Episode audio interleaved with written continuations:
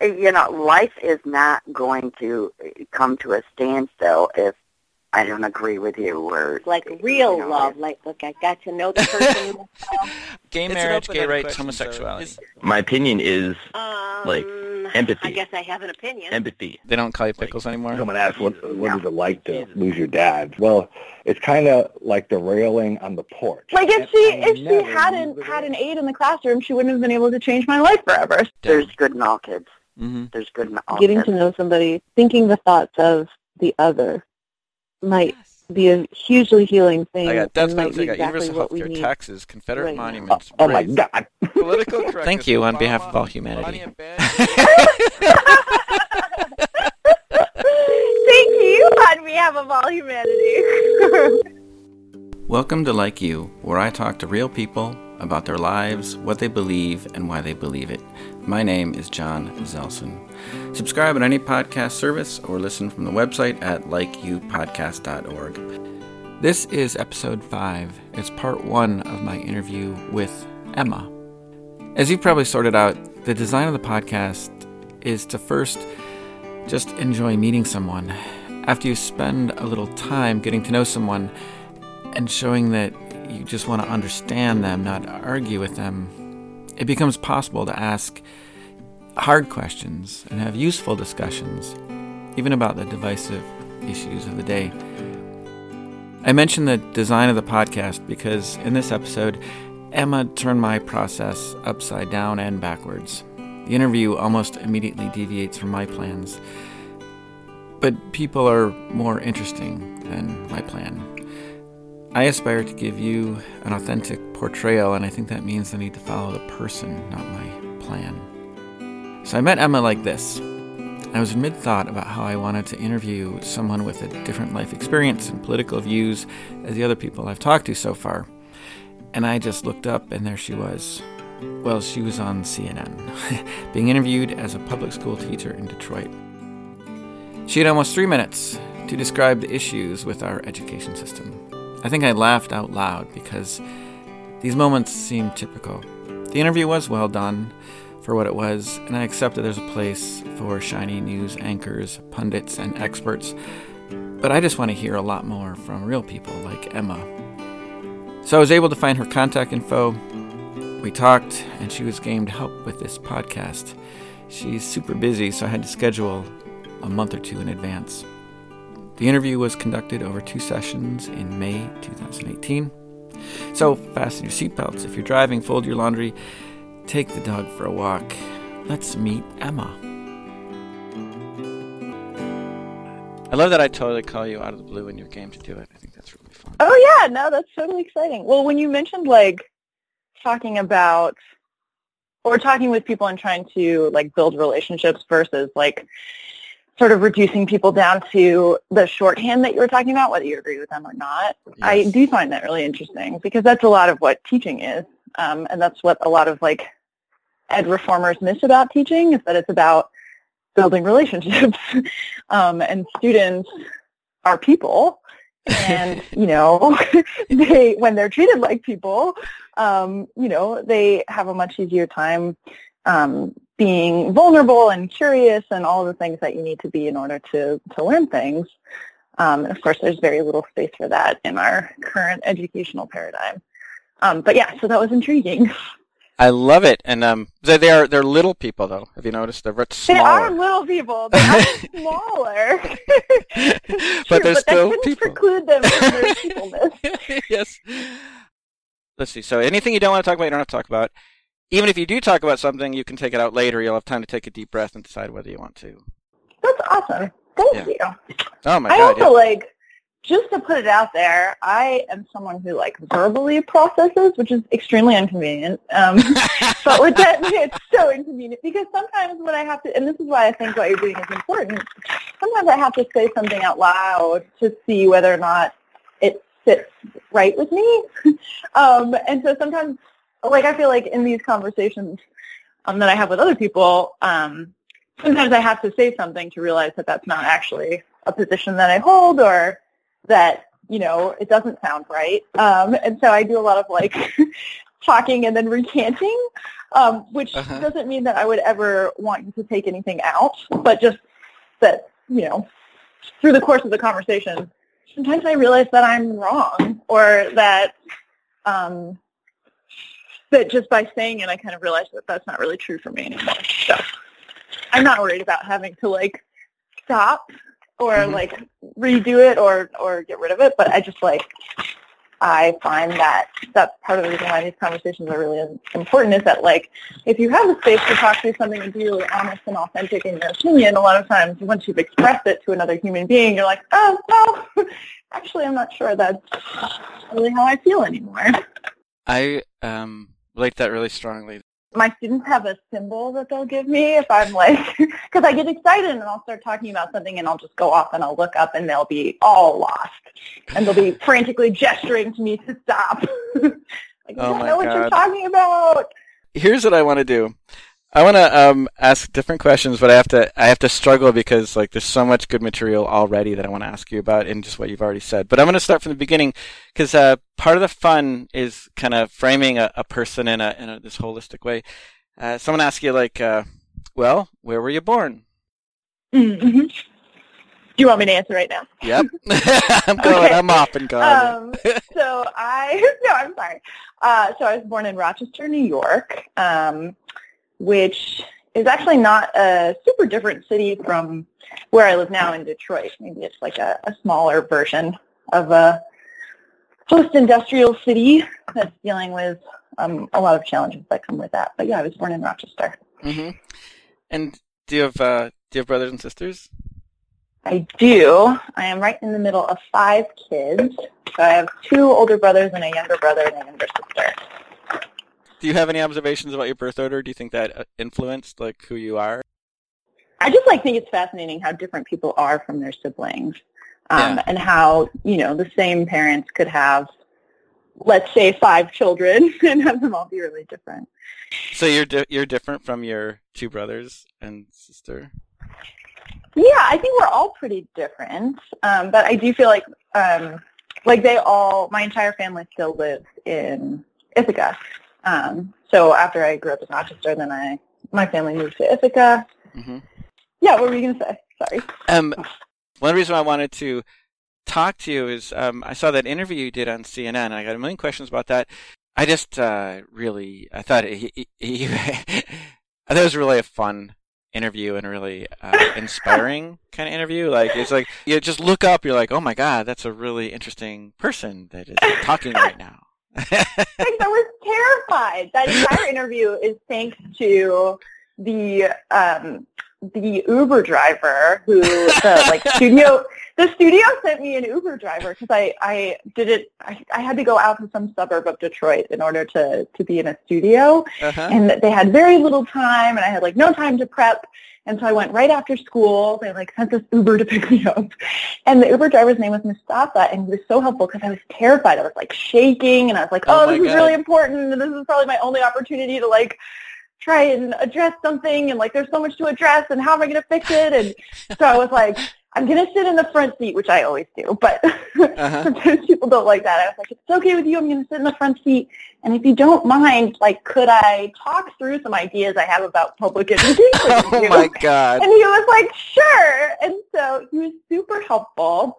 Um, and basically I just like rambled the entire ride. And he was like, well, sometimes when you talk about like your students, like your voice goes up and you get really emotional and like breathy and you should try to like keep your voice low and be calm. And I was like, okay, okay. And it was incredibly helpful. And he ended up giving me like gum and water so that I'd be like ready for it. Because of course I'm like coming from school, so I have nothing that I need and I'm like panicking.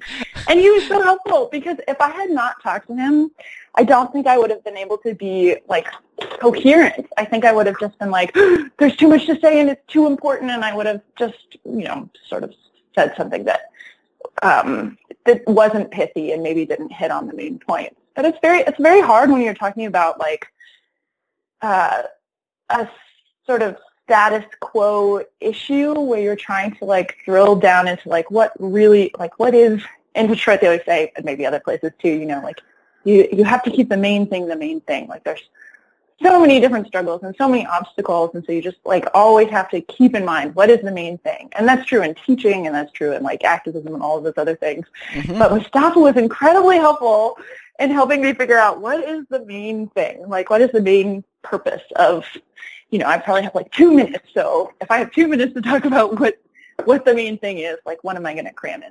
and so I am endlessly in debt to Mustafa. Wherever he is, I'm very grateful to him. That's a great story. You know, maybe we should just all call Ubers when we need to sort things out. We need to like I mean, process. yes. I would recommend Lyft just because I hear Uber is like a slightly more malicious company, although I don't right. think either of them are really great. But Right. um, but yeah, he was so nice, and you know, sometimes people like I don't know what was going on with his day, and like I'm not sure if he really wanted to talk to me, but he was like he was very game, and he was very helpful. Oh my god. So you always sit in the front. How come you always sit in the front? Well, I think like it feels weird to get in the back because I don't know. Like if I'm sitting in the front, we could just be like friends who are going somewhere, you know. Um, if I sit in the back, some, especially in Detroit, there are a lot of like different dynamics that are at play around like race and class and um, I just feel like if we sit in, unless someone like clearly doesn't want anyone in the front and they have like stuff in the front, like I think it's just more humanizing when we sit next to each other and we can like chat and it's just more relaxed. Whereas if you sit in the back, I feel like um, it feels more like you're like paying for a service hmm which you which you are. Um, so I guess it feels like what it is.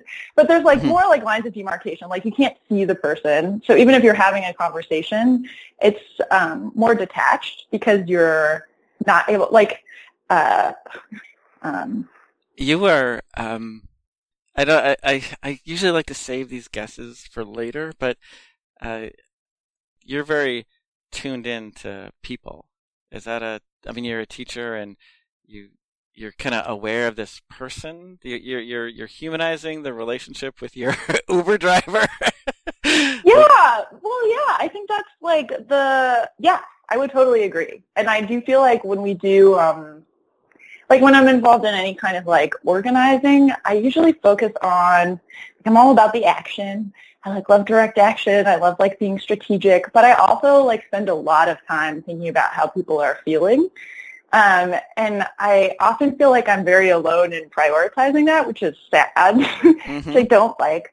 But I find it, it actually has a lot of results. So like as an example, um, the uh, Detroit had something for a number of years called the Education Achievement Authority, which was essentially a bunch of public schools that the state took over and gave to um, a corporation Mhm. that um, had been kicked out of Kansas City essentially for, like, under their management, Kansas City K-12 schools lost accreditation, which I've heard of, like, liberal arts colleges losing accreditation. I've never heard of, like, a K-12 public school district losing accreditation, but basically under the the careful tutelage of this man, John Covington, who we stole. He broke his contract with Kansas City schools after essentially dismantling them and came to Detroit to start the Education Achievement Authority.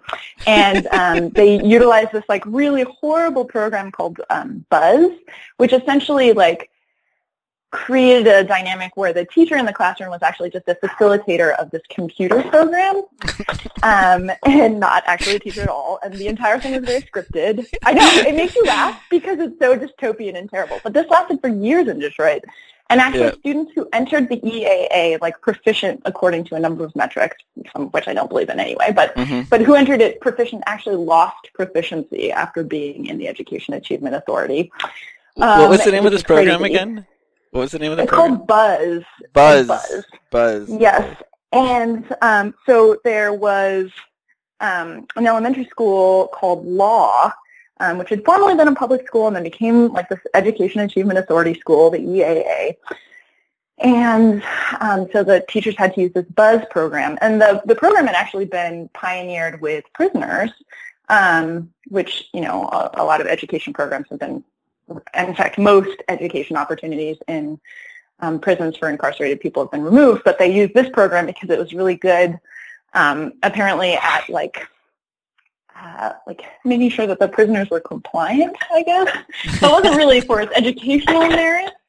Um, but yeah, scary stuff. So this program was implemented at the school called Law, and um, the teachers there were super unhappy. Like, just it was like a really toxic environment, and people were always like sort of telling on other people, and you didn't know who to trust, and like the administration was out to get you, and the school like arbitrarily had two principals, not like a principal and an assistant principal, but two full principals you can think about how confusing that would be in a, like a very authoritarian space where there are right. two authorities. um, so it was like a really toxic, awful environment, and the teachers were really downtrodden, and the students were really having a hard time, and they're using this like terrible program.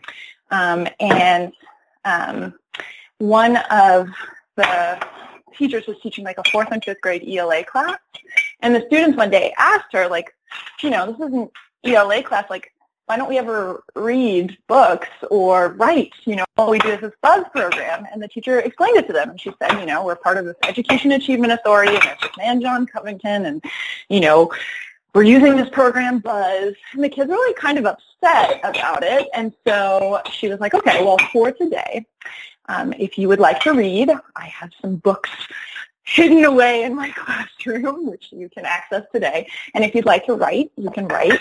And if you'd like to do the Buzz program, you can do the Buzz program. And we'll just do that for today. And they were kind of like, okay. So, um, you know, some of the students chose to do the Buzz program and some of them chose to write and some of them chose to read. And two, um, two of the students decided that they wanted to write a letter to John Covington to express their distaste for the Buzz program.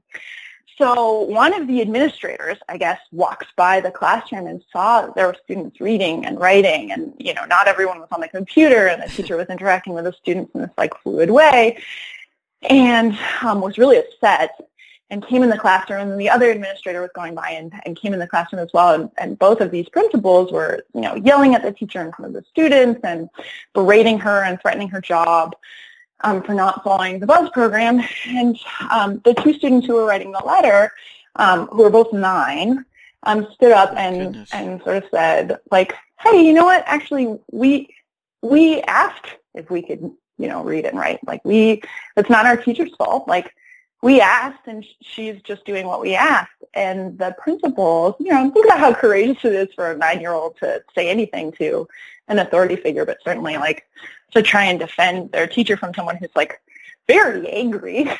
um, and how confusing it must be for a kid to have two principals as well, much less the teacher. Um, and so the, the principals both turned on the kids and, you know, shared information about their test scores and kind of berated them and said, you know, you two need to be more like this girl who has this score, who's doing the buzz program like she's supposed to.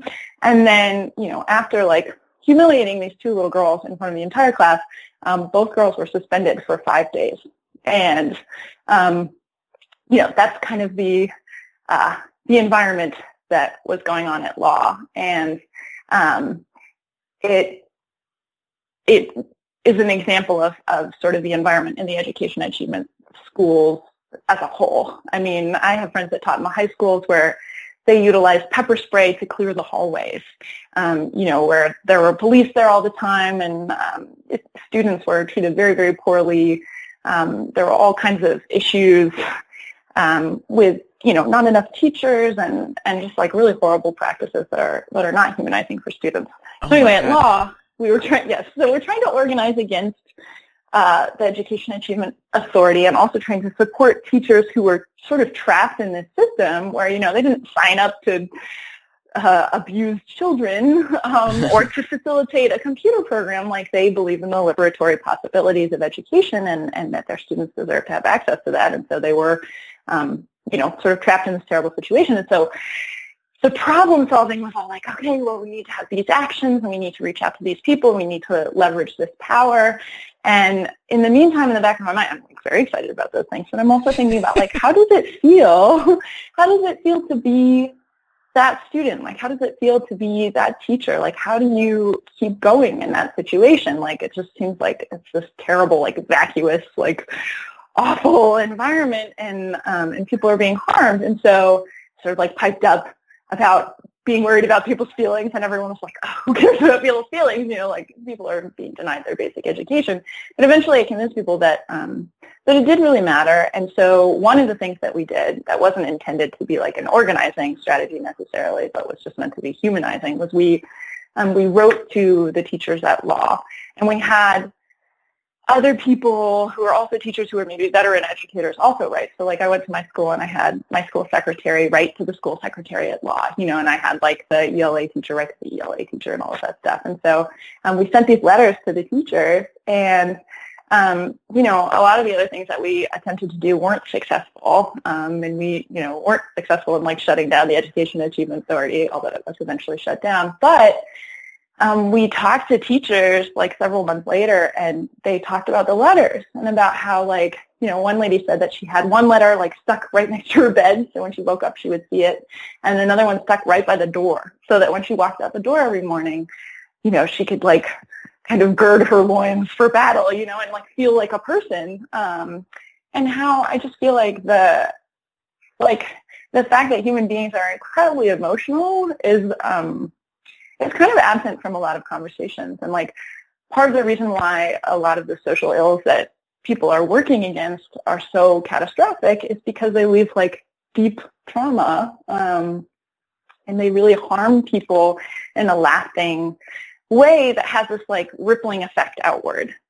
So um, I think it was Frederick Douglass who said, you know, it's much easier to like raise like strong, healthy children than it is to fix like broken adults. Um, I'm sure you said it much more beautifully than that, but I mean, it's really, really true. And so that's like part of the motivation for wanting to be a teacher um, is to help people to to connect to their their own humanity and value and worth, um, and sort of build up that resilience. I love it. Because it's under assault. It's, it's always going to be under assault um, under the systems that we live in. That is like the most basic thing that I that I feel like is um, constantly under attack. It's like our shared humanity. I um, I hope you're okay. That when Yeah. you go with the story, part of what I do, my my eight year old gets mad at me sometimes when I laugh because I just oh. I sometimes laugh at these wonderful, beautiful stories, and and there's so many different aspects of it. But you know, I'm in admiration and and I'm I taking it in. I'm appreciating. Right, right. Yes, you know yes, that- I know, I know. They're right. Um, there's so many aspects of it. Like, and earlier when I left, it's like it's not just how crazy it is, the like the what's actually happening, but it's also Hmm. sort of interesting the way that you're describing because you know the way you frame the way you frame it, you know, it makes make the absurdity of it so apparent. Uh, And usually, what I do is I get more background, but you're so I'm you so sorry. much- I just go off because no one asked. No one ever asked anyone who is who is actually experiencing it. You know, our experts are all completely detached from the things that they're talking about, or many of them are. And those are the people we go to for the narrative, for the story of what's really happening, you know, Uh-huh. much less like what we should do. And it's very frustrating. It um, so be. I'm sorry. I really will. I will go off if you let me. So please interject. as But you see, the thing is, I, I love it and I, I appreciate it, and I, I, I want to ask the follow up some questions about that though, because then we'll, we'll we'll circle back and um, get every little detail of what happened in your childhood. But um, okay. the story, the initial story started with so you- they're in that school, and this acti- this thing happens where the t- the two principals, sorry, Oh my right, 'cause it's gosh. so ridiculous. Where did you get your information about the details of what happened in the classroom on that day? Yeah, so we actually reached out to the, the teachers who were at law. So getting information is like a really difficult aspect of um, organizing in Detroit just because people are very isolated um, Mhm. on a, and a lot of different levels. So, you know, Detroit is the most segregated city in the United States according to um, some maps that were made using the last census's data. So I guess Mhm. this next census will hopefully shed some interesting light on that as well. But um, so it's a very segregated city. But in addition to that, um, there have been systems that have been employed to kind of isolate schools. So 150 schools were um, were closed over the last uh, like 10 years or so under the state um, takeover. And so a lot of schools were closed, and then there were a lot of charter schools that are sort of each individually their own district. And then there was a, the Education Achievement Authority, which sort of took control of all of those schools. And I was actually on like a public access television show and someone called in to ask a question about a school that didn't have running water, Central High School, which is an education achievement authority school, and I didn't even know that that school existed. Um, and no one on the panel did either. And we're like, where's Central? Like, what high school is that? And it's because it had been removed from the Detroit public school system and turned into um, this Education Achievement Authority school. And so we lost contact. Um, so we uh, got the story from the teacher who was involved um, because she was eventually fired. And so there were a lot of um, organizing efforts to try and get her reinstated. Um, so we heard it from the teacher. And then um, the aftermath, I actually didn't hear the story about um, the letters firsthand, um, but we hosted, well, just back up a little bit. So I was part of an organization called Learn with Detroit. So we hosted like a like a an evening of like repose for the law teachers, and so they came to that, and I wasn't able to go, but um, my friend told me about um, about people's like reflections on the letters and how important they were to them afterwards. And I was so happy to hear it because I was sad that I missed the actual opportunity to interact in person. Yeah, which is something I really like. Did I understand it correctly that that you you were very involved in that letter writing? Yes. How come? What what what possessed you to want to write the letters? Like, how did you hear about it, or like when did when did you decide that you were going to take action? Well, so we were at a Learn with Detroit meeting, and we were talking about what was going on at law, and we had some teachers there who taught in the EAA who were sort of sharing what was happening, and we were trying to come up with like a, a large-scale strategy and also tactics. Mm-hmm. So when I was thinking about tactics, I was really distracted by thinking about like how absolutely soul-sucking it must be to teach and learn in that environment. And so I came up with the idea to write letters and then I guess I, I mostly implemented it. So I went around and, and got people to write letters. So like I got the school secretary, like I said, to write to the other secretary, and I got teachers at my school to write. And some people wrote really short letters, and some people wrote really long ones. But um, yeah, we got like a, a staff list, and we um, we made sure that everybody got like at least two letters. Oh, and we also had students write to the the teachers as well from other schools. So. so one of the things that I thought that I felt really strongly when I watch your interview in CNN. It's mm-hmm. this like, why, why? like, um, yes, so why?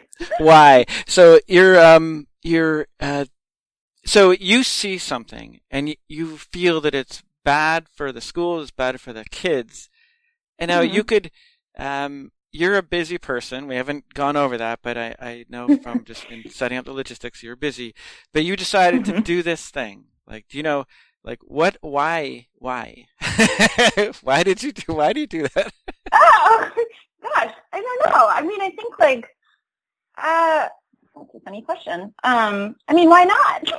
I guess, like, I, I feel like we, um, like, if I, if I can do something, um, then I feel like usually I should, which sometimes backfires, as you might imagine. But um, but I think um, I think that we we all have you know, and this is something I try to impress upon my students too. But we all have a lot of power, um, and I think that sort of the way that that the world is framed for us is that like you know we're just little people and and we have no power and and our lives are controlled by forces that we you know maybe can't see or don't understand and we're just supposed to accept it but I just like haven't found that to be true in my own life. And I feel like, you know, I've had casual interactions with strangers that have like meaningfully changed my life trajectory. And I've also had, you know, the careful uh, care of of longtime friends that that have done something similar as well. And I think that you know, we have a lot of power. Um, and I mean, especially as a teacher, you know, people are like, oh, like the reaction I get so often when I tell people that I teach fifth grade is like, oh, that's so cute, you know, and it's like, there is nothing cute about it. the kids are cute sometimes.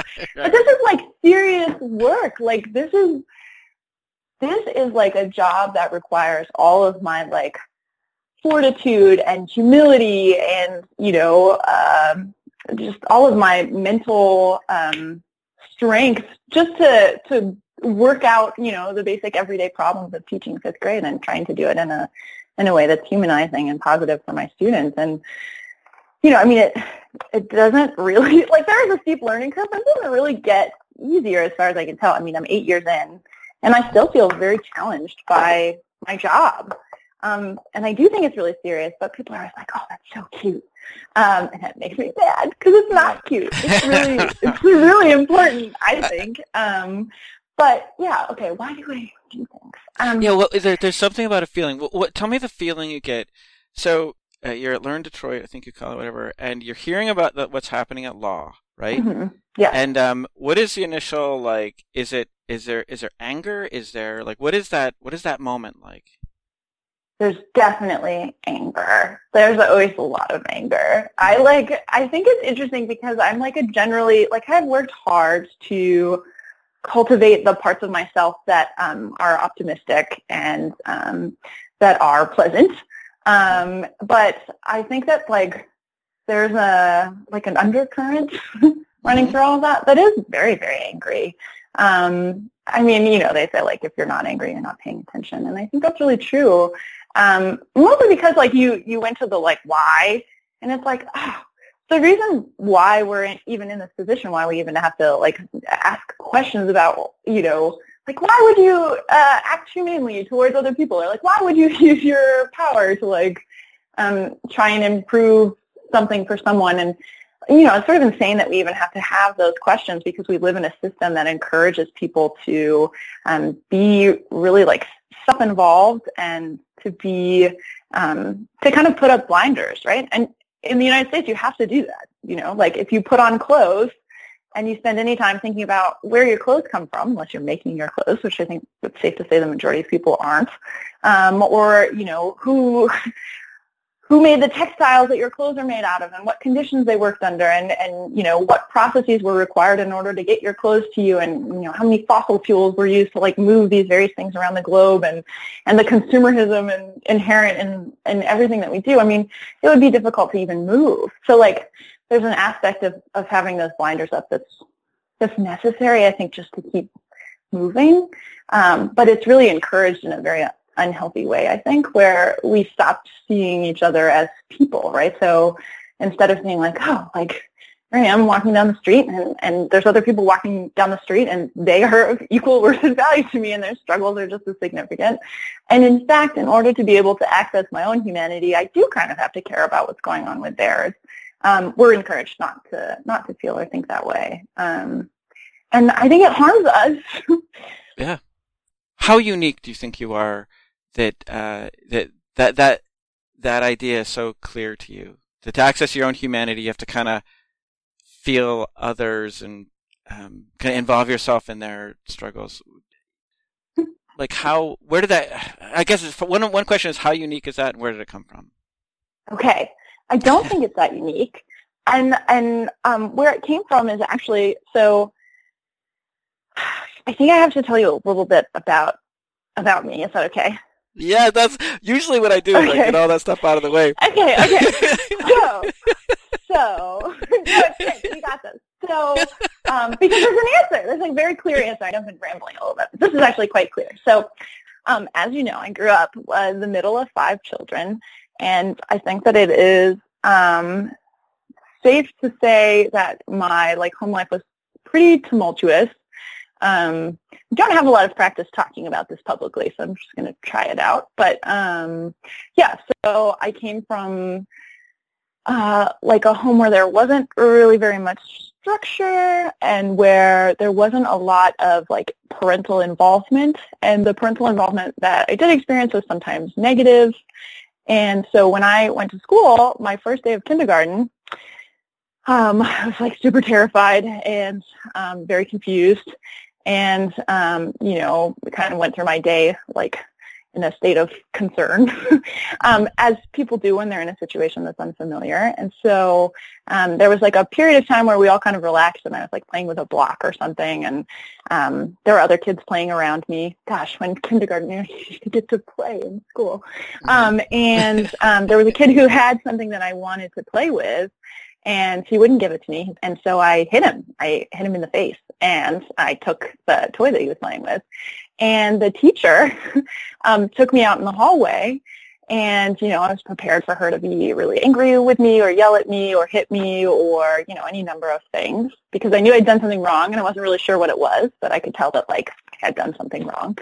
And she didn't do any of those things. And thankfully she had an aide in the classroom too. It's hard for me not to think about this story as like someone who Right, uh, right. spends a lot of time analyzing our current paradigm in education. But anyway, I'll try to keep that narrative to the side because it's not the most important part. But it does matter. Like if she if she hadn't had an aide in the classroom, she wouldn't have been able to change my life forever. So anyway, took me out in the classroom and um, and kind of very gently and kindly explained to me that we don't hit people, and that it's it's not even if they have something that you want or they do something you don't like, um, you you're not you're not allowed to hit them. And in school, we don't we don't hit people. Um, and she wasn't mean about it. She seemed to understand that I didn't know that, and that you know where I was coming from, like um, it was perfectly acceptable. Uh, like a, it was a way to communicate.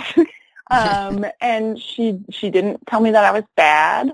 Um, but she she also went on to explain that, like in particular, like I shouldn't hit um, my classmate um, because he couldn't speak, and um, and so in particular, we want to like look out for him and make sure that like because he has an even harder time communicating, that he's like, you know, being taken care of. And I was like, oh, yeah, that makes you know that makes perfect sense. Um, and so like our class actually ended up learning sign language and um, and uh, you know uh, he became a friend of mine and um, we're Facebook friends now and he's actually a teacher as well. Oh Um, God. but yeah, but so I it totally before I had that conversation, I hadn't felt like particularly humanized by anybody else. And so I wasn't really in a position to like recognize other people's humanity. And so I was like a kind of an angry, mean kid who thought it was okay to hit people. Um, and so I feel like my experiences in school were really transformative. Um, and they really had very little to do with what I learned. It was all about like being developed as like a social and emotional being um, in a way that was not happening for me at home. I mean, my family called me the hermit because I spent all my time by myself, um, like reading, and I honestly I was just kind of um, avoiding them and avoiding uh, like a life that I found really painful and, and untenable for a lot of reasons, and um, I had a really hard time at home. And so like my favorite spot at home was this like secret place in between the furnace and the wall in the basement. And nobody knew I was down there and I would take a flashlight down there and I would spend hours down there reading. So I just had no, before I went to school, I really had like very few interactions with people that were positive. And so, uh, you know, I feel like my public education was the place where I was first like introduced to my own humanity. And I think that that is like such a wonderful gift. and, um, you know, it's part of why I want to be a teacher. And, um, I just like always think back on that experience, especially now with like zero tolerance. I'm thinking about like, what would happen in the city of Detroit if I went to school and I punched someone on the first day? you know, and how I would just be automatically suspended and I, I would be treated like I was bad. And, you know, even how that would be compounded if I was black instead of white or, um, you know, any, any number of other things um, that we can apply to that situation. And so I just, I, I'm really lucky because I was able to access an education that maybe wasn't intended for somebody of my like class or my background um, because I happened to be like someone who was like, um, you know, uh, lower middle class or even poor in a wealthy area instead of someone who is like poor in a poor area. Um, and so, you know, I I also think a lot about um, this interview that I heard on NPR with um, I think it was Norway, but people were really upset at Norway a couple of years ago because they found out about their prison system, and they they were Yes. super mad because they were treating these prisoners like people, and how could they do that? and the like um, Yes. the administrative head of like their corrections or whatever for the country um, was on NPR, and he was kind of upset, and he was like, "I just don't get what the big deal is. Like, if we have people who have done horrible things, but if we treat them like monsters, then they will continue to act in monstrous ways, and and the goal is to not have that happen anymore. You know, we the goal is to is to change people." and to even believe that you can change people, I think is like something that a lot of Americans seem to lack. But the idea that like people behave the way that you treat them. Um, and, and I think people are uncomfortable with that um, philosophy because it sort of puts it on you, you know, and obviously there are exceptions to this, but, but if my teacher, my kindergarten teacher, had just sort of written me off that first day and said, oh, like this is a problem child and I don't want to deal with her and I don't have time for this. Or even, you know, a lot of times it's not not that cut and dried. Like the teacher maybe feels like they have less agency and they're overwhelmed. And in today's kindergarten, there'd be 35 kids, mm-hmm. you know, and, and no aide. And so the, this whole thing wouldn't have happened and my life would have been really different. And so um, the fact that like she responded to my violence, honestly, unforgivable violence, I would say, against someone who like deserved to be protected, especially, not that any kid deserves to be punched in the face, but he especially deserved to be treated with respect and care. Um, but to turn that around and just be so gentle um, and to kind of model what it looks like to be gentle, um, like, yeah, it changed my life. And so I think that um, when I think about, like, there are a lot of other experiences that kind of built on that. So part of being a teacher is, like, accepting the fact that you're just, like, you're planting seeds or you're, like, you're putting compost around you know, a, a little sprout that somebody else planted a while ago, and you're just trying to like, you're trying to guide and help and support what's there, um, and and what's growing and what's possible. But like, you can't, um, you have no way really of knowing like how how things will go. Maybe in high school you have more of a picture, but um, it's really just about like trying to like facilitate and foster um, what you can see, what you can pull out, and um, and what people are willing to show you and um, even sometimes like what you imagine might be there without any evidence.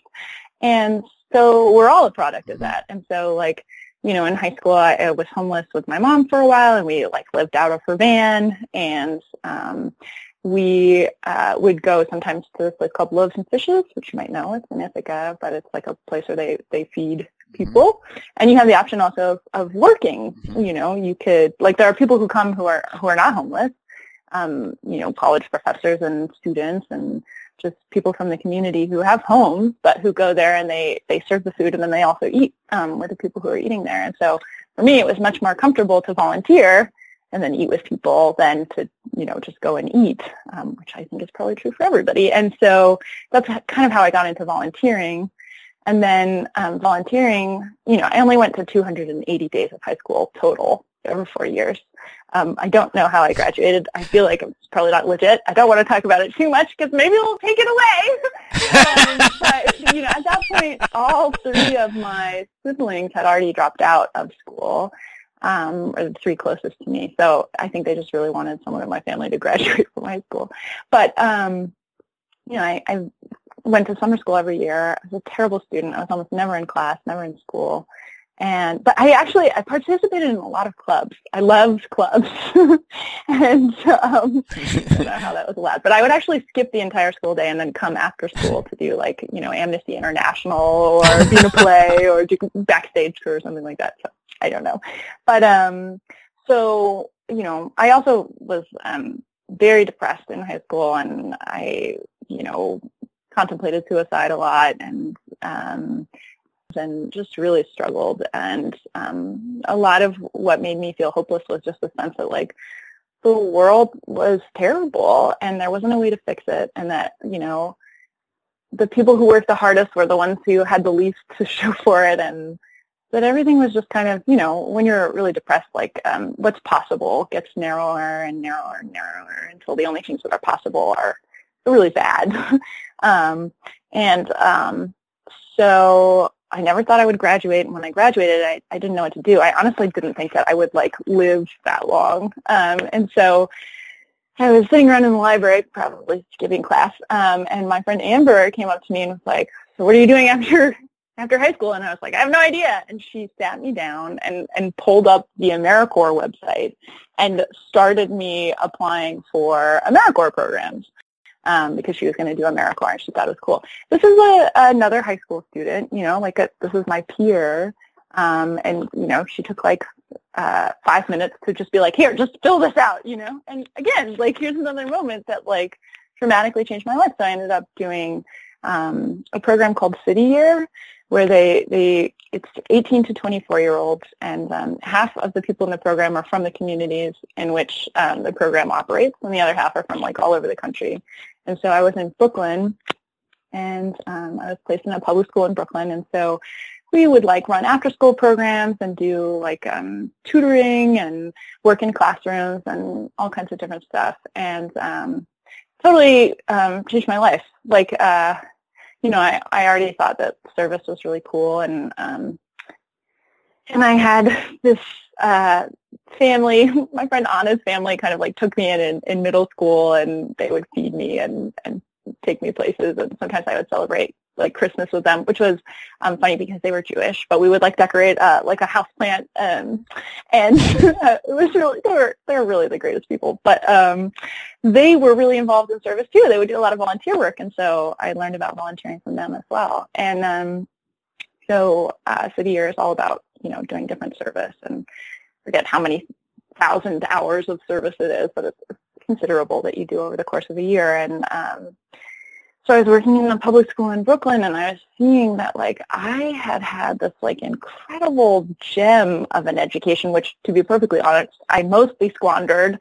Um, and, you know, the students that I was working with were just as deserving of something wonderful, but they weren't accessing it. And um, it seemed pretty apparent that that was because my students, you know, had by a twist of fate been born in East New York, Brooklyn, and um, there weren't enough people who, you know, make decisions about monetary allocations of budgets and things like that that cared about kids who lived in East New York, Brooklyn. And so because of that, they did not have an education that looked anything like mine. You know, there wasn't like a kindergarten teacher treating them like a person necessarily and um, you know there weren't small classes and there weren't aides and um, there were teachers doing amazing things um, like really extraordinary teachers um, but they looked really different than the teachers that I had experienced, and some of them seemed really mean, and I couldn't figure out why the kids loved them so much. Mm-hmm. Um, but I think it's because they had high expectations for them, and and they um, they expected them to do great things, and they were kind of uncompromising in their expectation that they would do great things. So um, that was really motivating. And in this program, um, if you hadn't been to uh, if you hadn't graduated from high school yet, they would um, enroll you in a GED program and sort of support you through that. And if you hadn't been to college, then they would um, set you up with a college counselor. So I had no idea how to apply to college. I didn't know anything about it. And so I got set up with this nice lady named Jan who helped me find colleges that had service scholarships. And so I ended up going to a college in Vermont that had a service scholarship. And, um, and while I was in City Year, one of the things that they they have like a really strong sort of like culture, um, which is really mm-hmm. interesting, and it's like very intentional. So there's a lot of like stories around it, and um, mm-hmm. And kind of like important symbols and things like that. And they're very clear about it. They're like, this is why we have this. this is why we tell this story.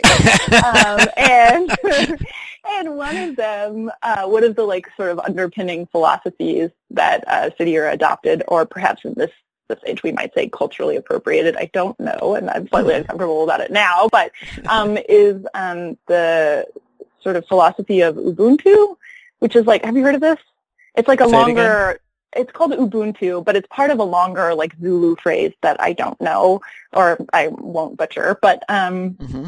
basically, the concept comes out of um, South Africa, and Desmond Tutu um, did a lot to kind of like spread it around the globe. But the idea in this community of people is that um, people are only people because of their proximity to other people. So um, if one person in, in a society is being denied their basic human dignity, then none of the other people in that society will ever experience their humanity fully until um, they kind of rectify the situation with that person. Um, or, you know, maybe it's not one person, maybe it's a whole group of people, and you can kind of imagine how that plays out. So the idea is that, like, in order to really experience our humanity fully, we need to sort of take care of each other and make sure everyone has the same opportunity. And that, like, super resonated with me. And this program um, did something really important, which was that it kind of gave me um, hope uh, and sort of expanded what I thought was possible. So, um, like as I, an example, yeah, go ahead. You seem to take cr- the the the garbage and crap of the world and turn it into something beautiful. Like, what made you? What why how were you able to do that how were you able to like why did you see those things what about you made you go that way you know why well, that's a very nice thing to say, first of all. But Mm. so thank you. Um, but also, like, I actually wonder about this too. Um, brothers are um, they have had a much harder time metabolizing um, many of the kind of painful things that happened to them. And my little sister was actually like a, a ward of the state for a while and went through a lot of foster homes and everybody's had a very, very tough time. And I don't like I I think about this a lot actually because I feel like it's entirely luck. like I feel like I happen to I don't know, I I really like to read and so I was like kind of a like a nerd and I spent a lot of time just like escaping. We didn't have a TV, so I would hide places and just like daydream about stuff for hours. Um, and so I spent a lot of time by myself, whereas like my brothers were very social and they, you know, hung out with people and, um, and so were like, I think exposed to, to things that I wasn't exposed to because I was hiding from people. And so, you know, I think that it was like a lot of luck that I happened to find people who were different than the people that my brothers found. Not to say that the people that my brothers found were bad, um, because I don't think they are bad, but they just like I think also maybe oftentimes this is like used against women, but I feel like women at least are um, are expected to be like emotional creatures, um, and so we find spaces with other women where we can process things in a way that's maybe more healthy. Um, I have no like research behind that. It's just my impression, and so I don't like I don't know, but you know I mentioned that family, um, my friend Anna's family, um, just like being able to be kind of a part of other people. Like I was always like looking for people's families to be a Mhm. part of, um, and being able to see the way that they sort of interacted with uh, each other and, and kind of like the expectations that their parents had for them, and the fact that like there's something about um, like the things that are that are not explicitly stated, um, and the things that are. So like just the expectation that like you know your child will go to college and that just being sort of a given not something that you have to explain or something that that's um, like a tremendous gift that more affluent people can give to their kids like Mhm. their expectations and i think that um, that being exposed to other people's expectations for their kids um, was really meaningful but also like there are like explicit examples as well. Like um,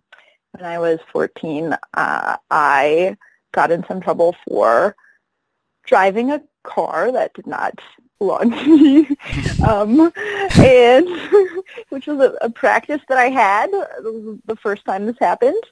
And um, and I actually got in a car accident. I was actually hit by a drunk driver, um, but um, so the police showed up, and you know I'm there with my teenage friend, and who is Dutch, but I said she was my sister because she had parents who were paying attention and would be upset.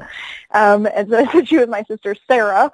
Um, and she has like a Dutch accent, so it was not very believable. And then, Mhm. you know, we were in this like car and we had taken license plates off another car, I'm probably incriminating myself here, but it's a pass, and put them on this car because this car didn't have any license plates. And so they ran the plates and it was an entirely different car. And then on the other hand, they had this like drunk driver. Um, so I like uh, left this situation. I actually left the state and I went to Anna's house because she had moved to Pennsylvania, and I didn't even think anything of it. This is how like detached from reality I was. So I'm burbling away to her mom about this crazy experience I'd had the night before, and she didn't say anything, but she was obviously really perturbed. And so, you know, she told her husband about it, and so we went for a walk, and uh, his name's Bill, who's great, and he kind of was like, you know, that's really stupid. Like that's a that's not a normal thing to do. Like and he was just like very like matter of fact and kind of like just like why why would you do that you know and expressing that he had different expectations and i was like oh yeah no you know when you put it like that like yeah that is really stupid but when you're in a space where like your reality is different and the expectations are different and no one's really thinking or reflecting on what they're doing or why um, then it's really easy to go down a path without um, sort of considering whether what you're doing exists you know, in, in something larger. You're just sort of reacting to things. And so I feel like there have been a lot of times in my life where I was really lucky where someone sort of like made an interjection or, or uh, reflected back to me what I was doing was kind of like, you know, that's not actually normal or that's like not a,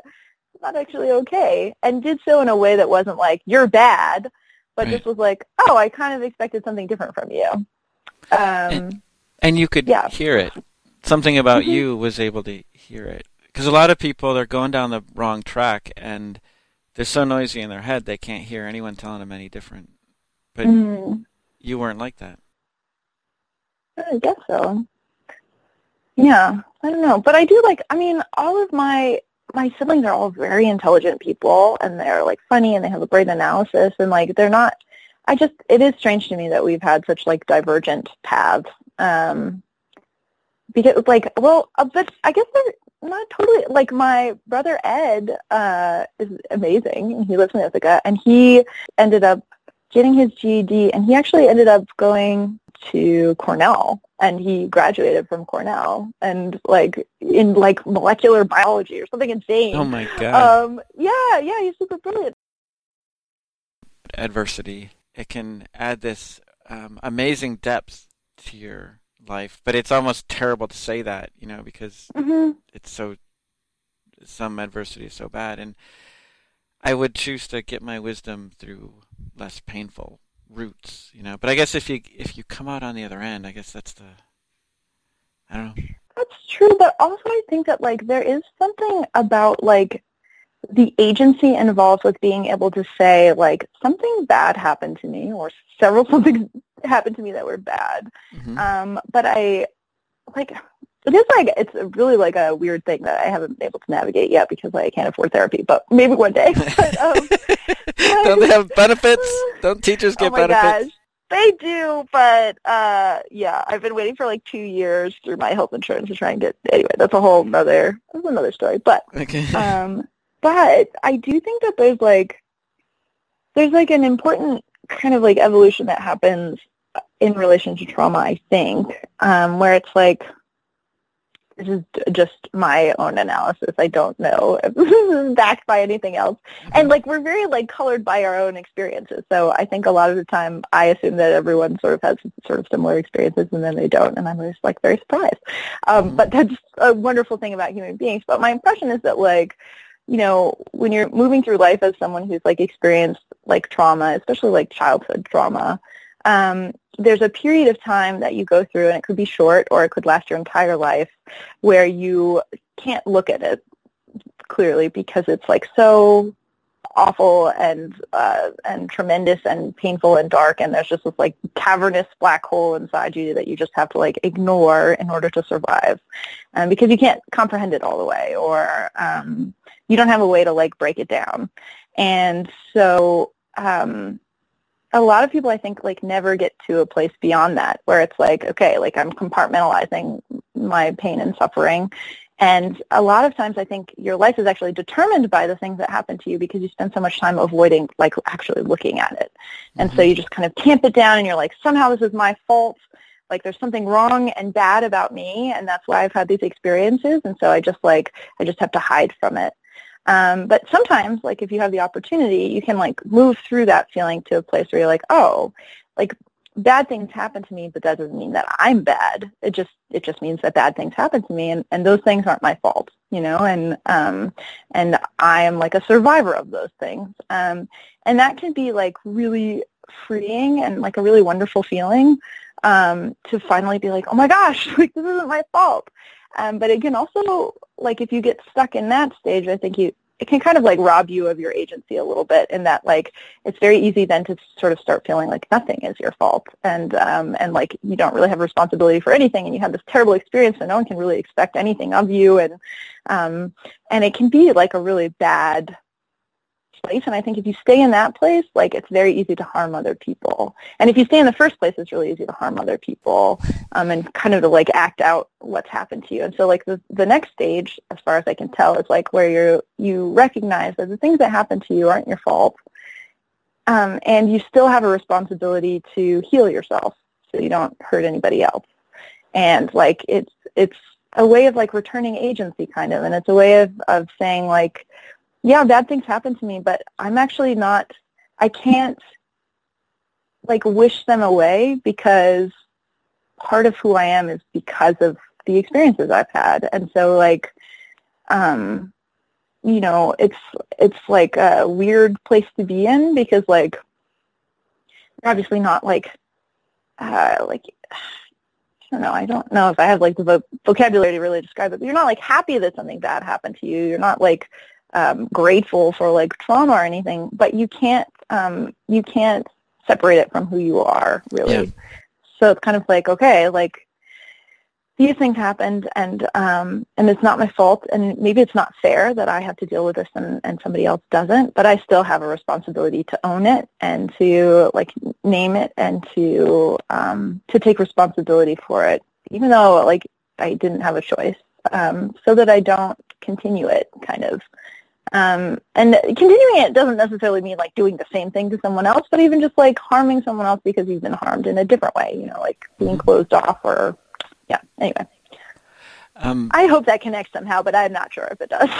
I uh, no, it was um, it was just really beautiful, and I'm a lucky person to be able to hear you tell that story. Thank you.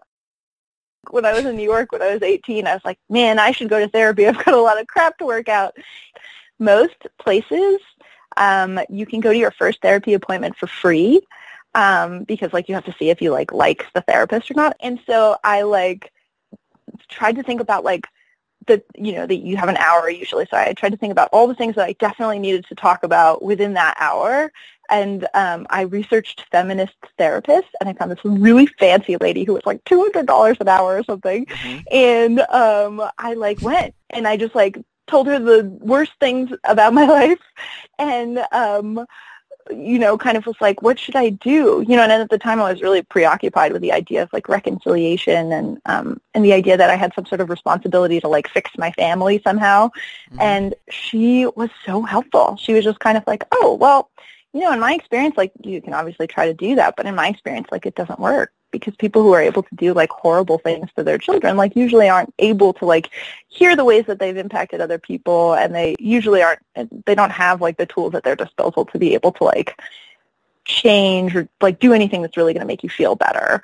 Um, and it was tremendously freeing to have someone tell me that, you know, and it was one free therapy session. And again, I'm forever in her debt, but like I, um, and then I never saw her again, but, um, but I feel very grateful for her because that like, again, was like an opportunity to be like, oh, I don't have to spend my life trying to like fix somebody else's problem or I don't have to take responsibility for, you know, what other people have done to me. Like I have to take responsibility for myself, but I don't I don't have to like fix those people or I don't have to hold them to account either. Like that's kind of a heavy burden to take on.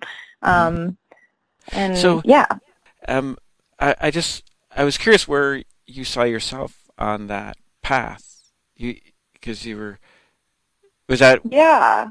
Well, I think I mean I'm trying to be on the third part where you're where you're like, okay, like because I did I spent a lot of years, especially when you're a kid, you're just like, oh, like these things are happening and I know that they're wrong and and I and you just absorb all the wrongness, you know, and you're just like, Yeah. oh, this is just like I am wrong, like I am bad. Um and uh like I know this isn't happening to other people, so it must be happening to me for a reason and it must be because I'm just like an inherently bad person. Um and so like moving through that is really tough. Um but when you do get to a place where you're like, oh, it's not my fault, you know, like I'm not bad. um, I'm just like anybody else, except you know I had bad things happen to me. Um, there's like a, I don't know. I I feel like once I was in sort of the second stage, I I still didn't really understand like human relationships very well, and I think that like I behaved in ways that like were very like selfish or sort of like really immature. Um, like um, like I would like very embarrassing, but like I would like pout, uh, you know, or like I didn't know how to like manage my life at all. I'm not describing this well, but I was like you know, uh, in some senses, I, I would seem like very competent, I think, to people, and I would like get things done, and I was like doing organizing and all this other stuff. But on, in other senses, like I, I was like super sort of like fragile and rigid in a lot of ways, and it was like really hard for me to like, I don't know, like interact with people and like deal with like slights or betrayal. Like my reaction to things when they weren't going well was always like, "Oh, I'll just leave. I'll just leave the state, or I'll just like, I'll just drop this and never do this again." Or you know, I just like immediately would like give up. Like I, I was like, um, yeah, I'm sure that was really hard for the people who were around me. Um, and again, there, there were a lot of instances where people were sort of incredulous, and that incredulity was really helpful in like getting me to move to the next stage. Where I was like, "Oh." I am responsible for myself. Like I, I can't just like flail about in the dark and be like, well, it's not my fault because I had like a pretty terrible childhood, you know. Um, like I, I had to be like, oh, well, lots of people have had terrible childhoods and they still, you know, manage to conduct themselves in like an adult manner.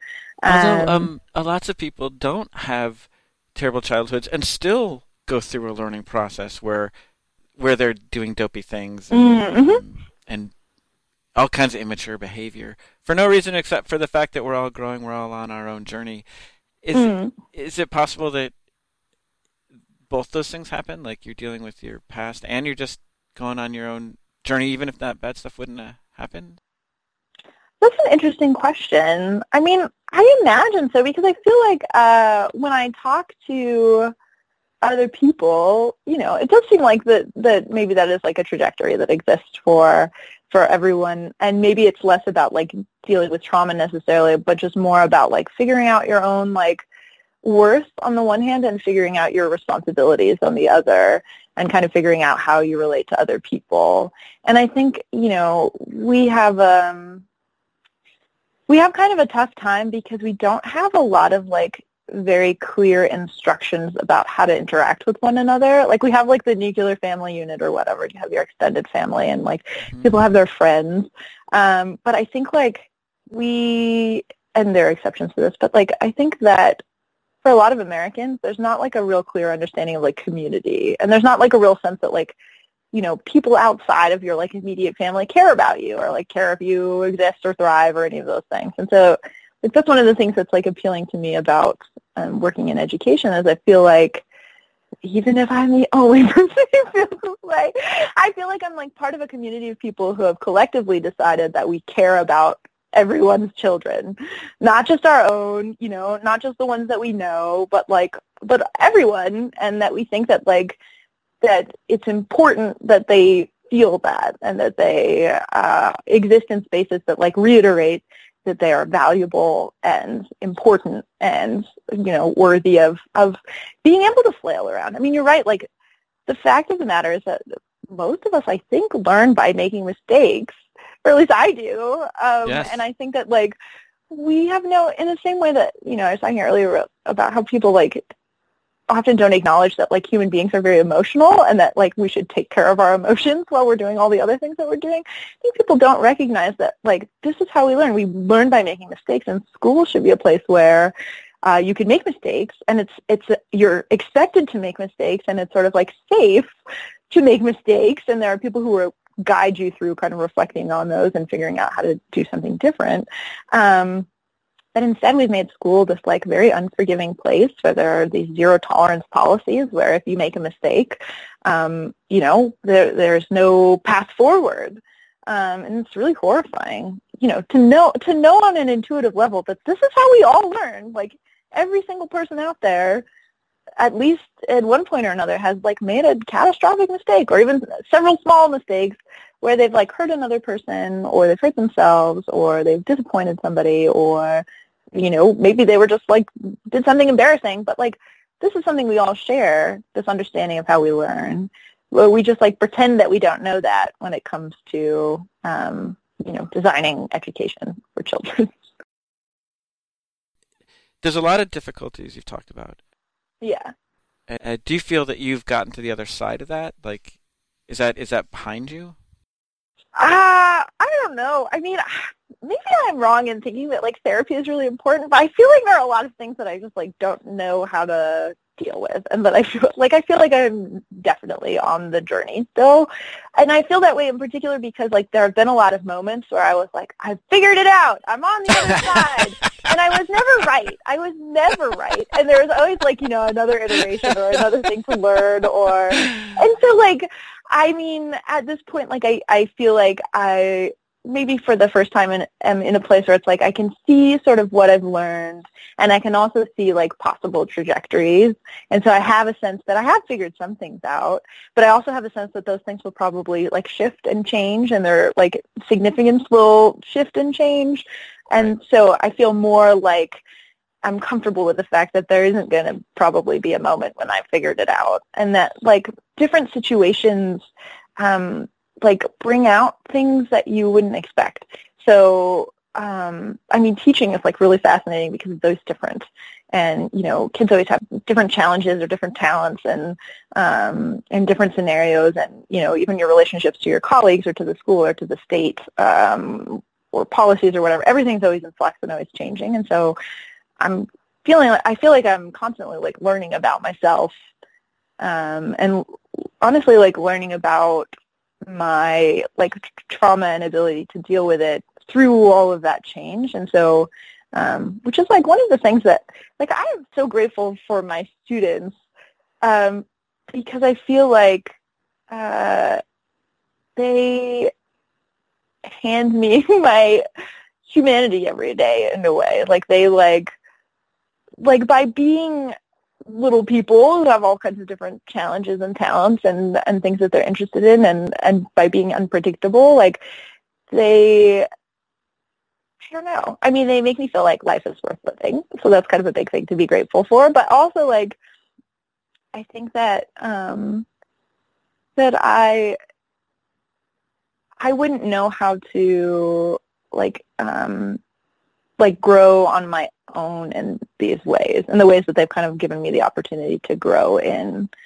Um, and I think that this is like um, like a, something I think about just in terms of like you know like the nonprofit industrial complex and like uh, like the way that like white people participate in like struggles of liberation and things like that. And that like uh, it seems like um, like there's this incorrect narrative as usual where it's like oh like you know you're like either it's so cute that you're like a teacher or like oh it's so nice of you to like you know be paid pennies and and like do this thing this altruistic thing. And it's like i like wanted to die for most of my life you know? And becoming a teacher was something that like that like saved me in a lot of ways. And that is not like altruism. Like that is like that is like a tremendous gift that I'm like given every day. And there are certainly challenges, and there are days where I I feel farther away from this fact. But mm-hmm. I mean, it's true. Like I feel like um, it's important for us to recognize the way that like um, the struggles we engage in like also like save us and some of the ways that that's like problematic, like I don't have very clearly formed thoughts about this, but like the idea that, you know, like one of the problems with like organizations is that they require there to be a problem in order to exist, right? And so like a lot of people will claim to be like working themselves out of a job, but I don't think anyone is actually like psychologically capable of doing that. Like I think on some level, um, we have a like a pretty clear and deep understanding of like, for instance, like where our money comes from and what's required in order for us to get that so that we can be secure and so that we can eat and live and have the life that we want. And so um, I think whether we intend to or not, um, if we have like a secure place where we're getting our money from, we will like work to maintain whatever we need to maintain in order to do that. And so I think that like there are a lot of people working in nonprofits who just like shucks, they just like can't seem to find the solution, you know? And it's the same thing with like education and even my participation in education, you know, I try to not do this and to like think really critically about it. But I do think that there's like a lot of people who are making a lot of money off of education and I touched on this in the in the interview that you saw, but like mm-hmm. um there's there are a lot of reasons why we're like not finding the very very obvious solutions in front of us, um, and and part of it is because like there are a number of people who are benefiting from the way things are, and if you have like an untenable status quo, and you can't figure out why it won't change, um, and it's totally unbearable. I mean, you just have to look and see like who is benefiting from it, um, and that's usually going to be the answer to why it doesn't change. Um, so I'm kind of rambling here, but I feel like um, I feel like things are very complicated, and it's important to to like think critically about the things that make you feel good, as well as the things that make you feel bad. Um, because not because like you like, I don't ever feel like I'm motivated by like guilt or like a negative emotion. I just feel like it's important to um, to examine things and um, to try and get like a clear picture. And the picture always changes and your perspective shifts. But like, I do think it's important to try and live in such a way that you're like, I don't know, that you are like being truthful on some level, which I know is maybe controversial because like, what is truth? But I do think that like that there, I don't know, I do think that it's important to do that. And so much of the world that we live in is like artifice and like these narratives that are not reflective of reality at all and are really damaging. And so it's like constant work to unpack those. Uh, you're saying that um, there's a bunch of I mean, well, let's let's just call it false narratives. We won't try to mm-hmm. unpack what they are right now, but that people are accepting a, a, kind of a version of reality that kind of works good enough to, um, you know, work and get paid. Mm-hmm. You you've been, um, for some reason, you've stepped a little outside of that, and you're you're thinking about those narratives. Do you think um, do you think it's sort of uh, this own? Uh, I'm going to call it a gift, um, mm-hmm. or do you think uh, kind of you, you were you were knocked out of the normal path, and so that gave you a different vantage point to look look at things? Gosh, you're asking hard questions. um, I don't know. I mean, I think that like I I feel very strongly that I have just been very like uh sort of lucky and I feel like a lot of people have like pushed very hard to get me to a place where I like can have the perspective that I have. Like a lot of totally unwarranted labor has been put in by um people around me. I mean, you know, I have friends that I'm still very close to who has friends was in elementary school and they you know, were the recipients maybe of like a more um, healthy family ecosystem. And they worked really hard to like impart that upon me. You know, like I, I feel like, I feel like people have worked really hard to get me to a place where I could, could use my perspective in the way that I do. And then I'm just the lucky recipient of, of their labor. Um, and, and of, you know, I mean, I also spent a lot of time like just reading. I didn't have a television growing up, and so I also feel like I've been kind of isolated from a lot of the like um sort of like corrupting. Maybe this is like mm-hmm. a like um I don't know. I had like a particular set of circumstances where I wasn't like assaulted in the same way that like a lot of people are by like negative messaging and and false narratives, like you said and I was just sort of hiding and and reading and a lot of the books that I read were great books. I mean like that I think are responsible for a lot of my like philosophy and belief in the world and like those are my examples of, of What are some of those books? I love like Lord of the Rings. I read Lord of the Rings. I I read all of like Laura Ingalls Wilder's books. I read um like a lot of like E.B. White books. Um I read like I mean I read anything I could get my hands on. We used to go to the library and um, we only had one car. My mom actually didn't get her license until she was like 45 or something. So we would ride the bus, all five of us. um, and we would go to the library and I would get a stack of books that was like taller than I was. Like I read everything that I could read.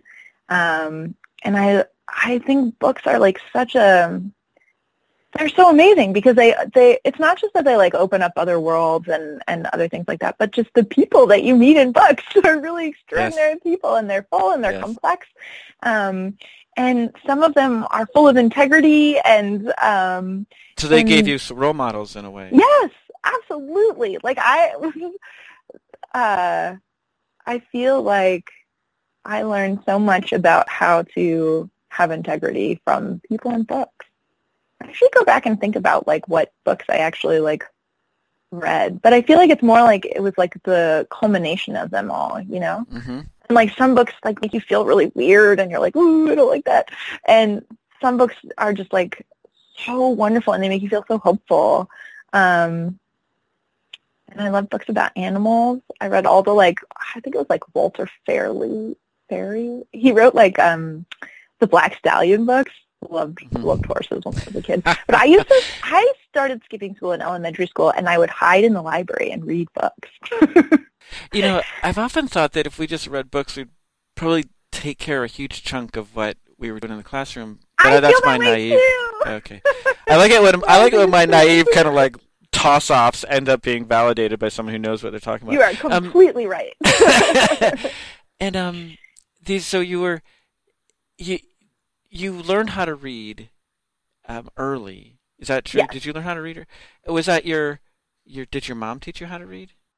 So I didn't know. Actually, now that I'm a teacher, this is really funny to me. I have a lot of like karmic situations now as a teacher. Um, Uh-huh. But I I thought that when you got a book from the school, you got to keep it because my brothers would always bring home their textbooks and then they would never take them back to school. Um, so when I was like three or four, you know, my brothers started bringing home their like reading textbooks and they were like books about how to learn how to read. And so they would sort of like practice with me at home.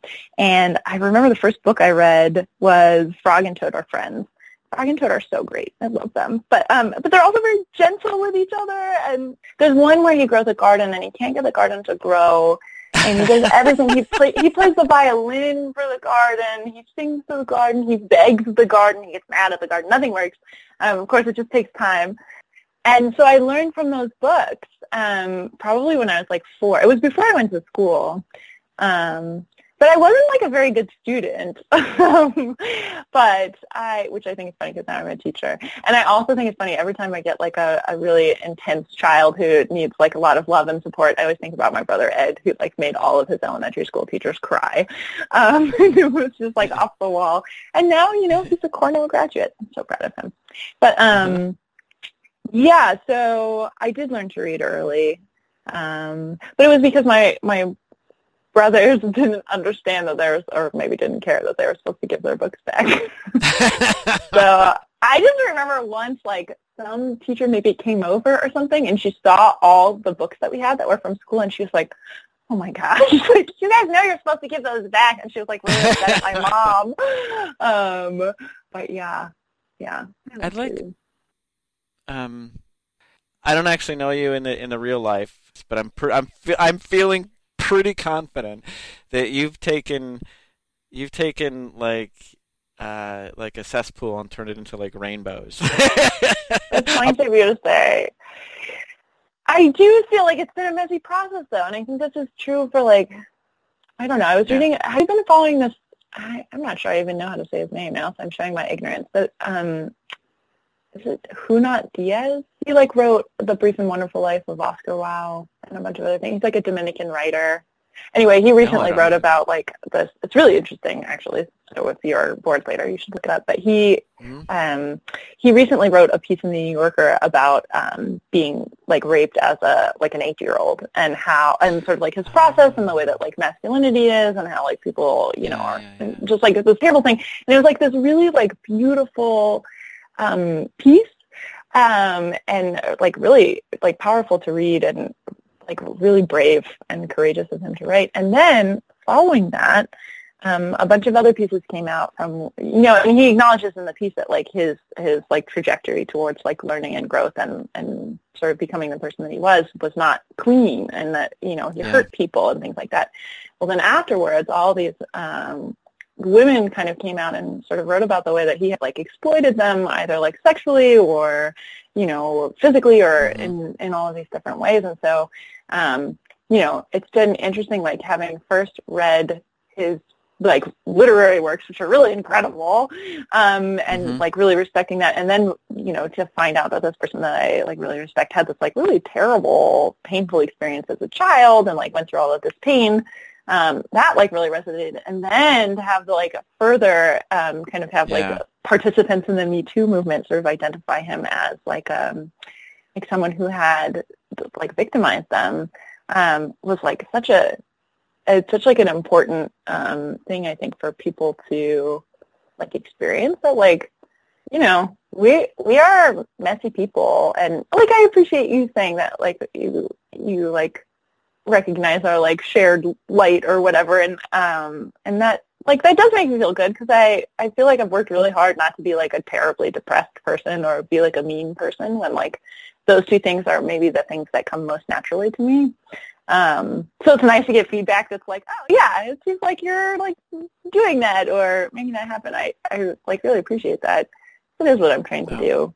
But also like it is messy and I know that like I I mean I've never done anything like um like this writer that I talked about did. Mhm. Um, but like I do think that like I have been like a painful or difficult person for other people to be around in a lot of situations and um and uh, these women who are writing about this writer were talking about how like important it is for us to like find ways for people to heal that don't include like just paths that involve like hurting other people um which I think is so important and you know I think maybe one possible pathway towards that is to like create spaces where people can talk about the things that have happened to them and maybe even just like assume that a lot of people have been harmed in their lives and then structure society in such a way that like whether you've been harmed or not, you have like a space for like healing and growth and learning and um yeah. Anyway, I can't remember what I was responding to, but you said something that made me think that. um, pain or suffering echoes, and we've talked about that, and you've talked about how how some of the um, wise or insightful moments that an adult had with you to help you in a way like that echoed. hmm If someone suffers, you can probably guarantee that it will be handed to someone else before Mm. they Mhm. get better, if they ever get better. I mean, Yeah. and I've I've I've heard all kinds of stories like that where people are unpacking their their past, and you can kind of see all that messiness. as you. Called it.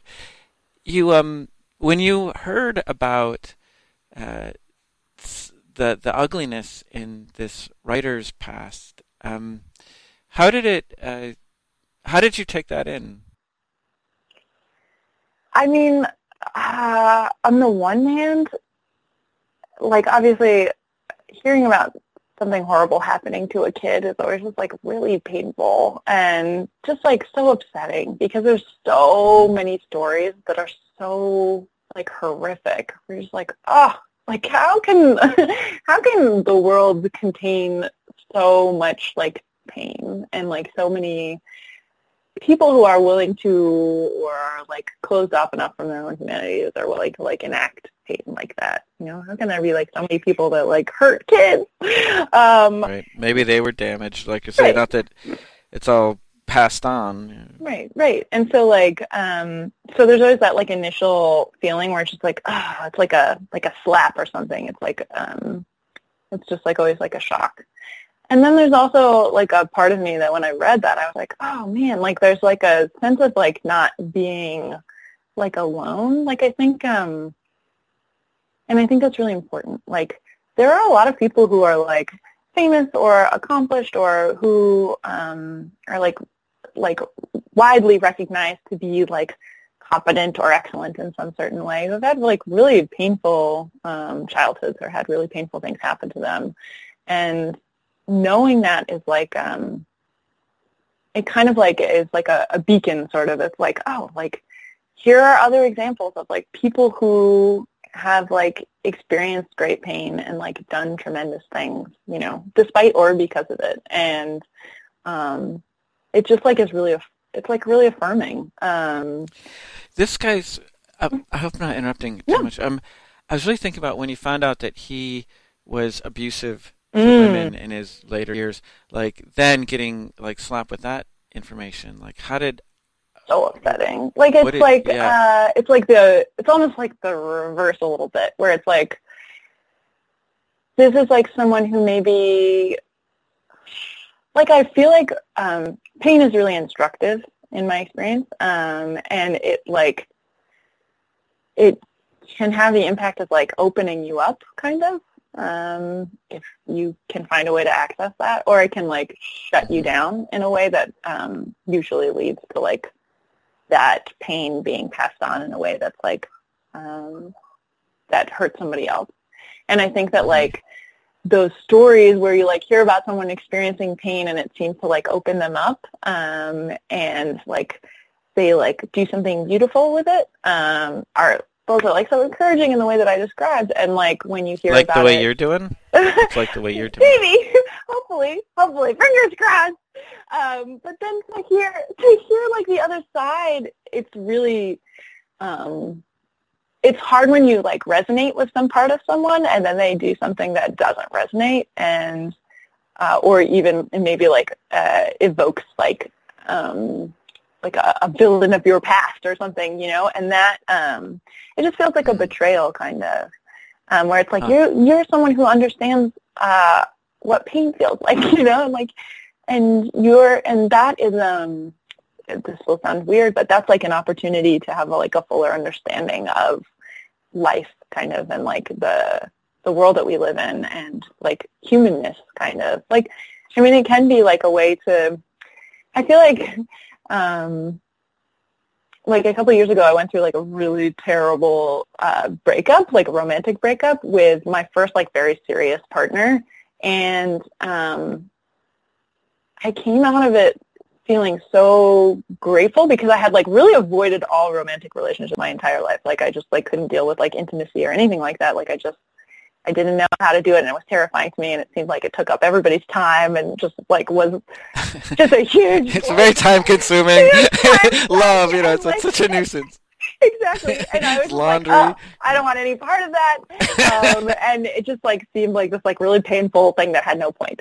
And then after I had this experience um, with this person where I like experienced like tremendous betrayal and hurt and basically like I shared with this person um, um, like details that I hadn't shared with anybody before and their response was to just like uh like immediately cheat on me and like end our relationship and it was like super sad. And it, it, initially it seemed to like um affirm all the worst things I'd always like secretly thought about myself that I was like unlovable and the things that had happened to me made me like incapable of participating in normal relationships and that like no one would ever no one who ever really knew me would ever um be able to care about me. And uh, you know, all of those things. And then after that, after I like got through those feelings, I realized that this was just like a person who, um, you know, wasn't able to like uh, deal with like hearing my story, and that it wasn't necessarily like a reflection on me.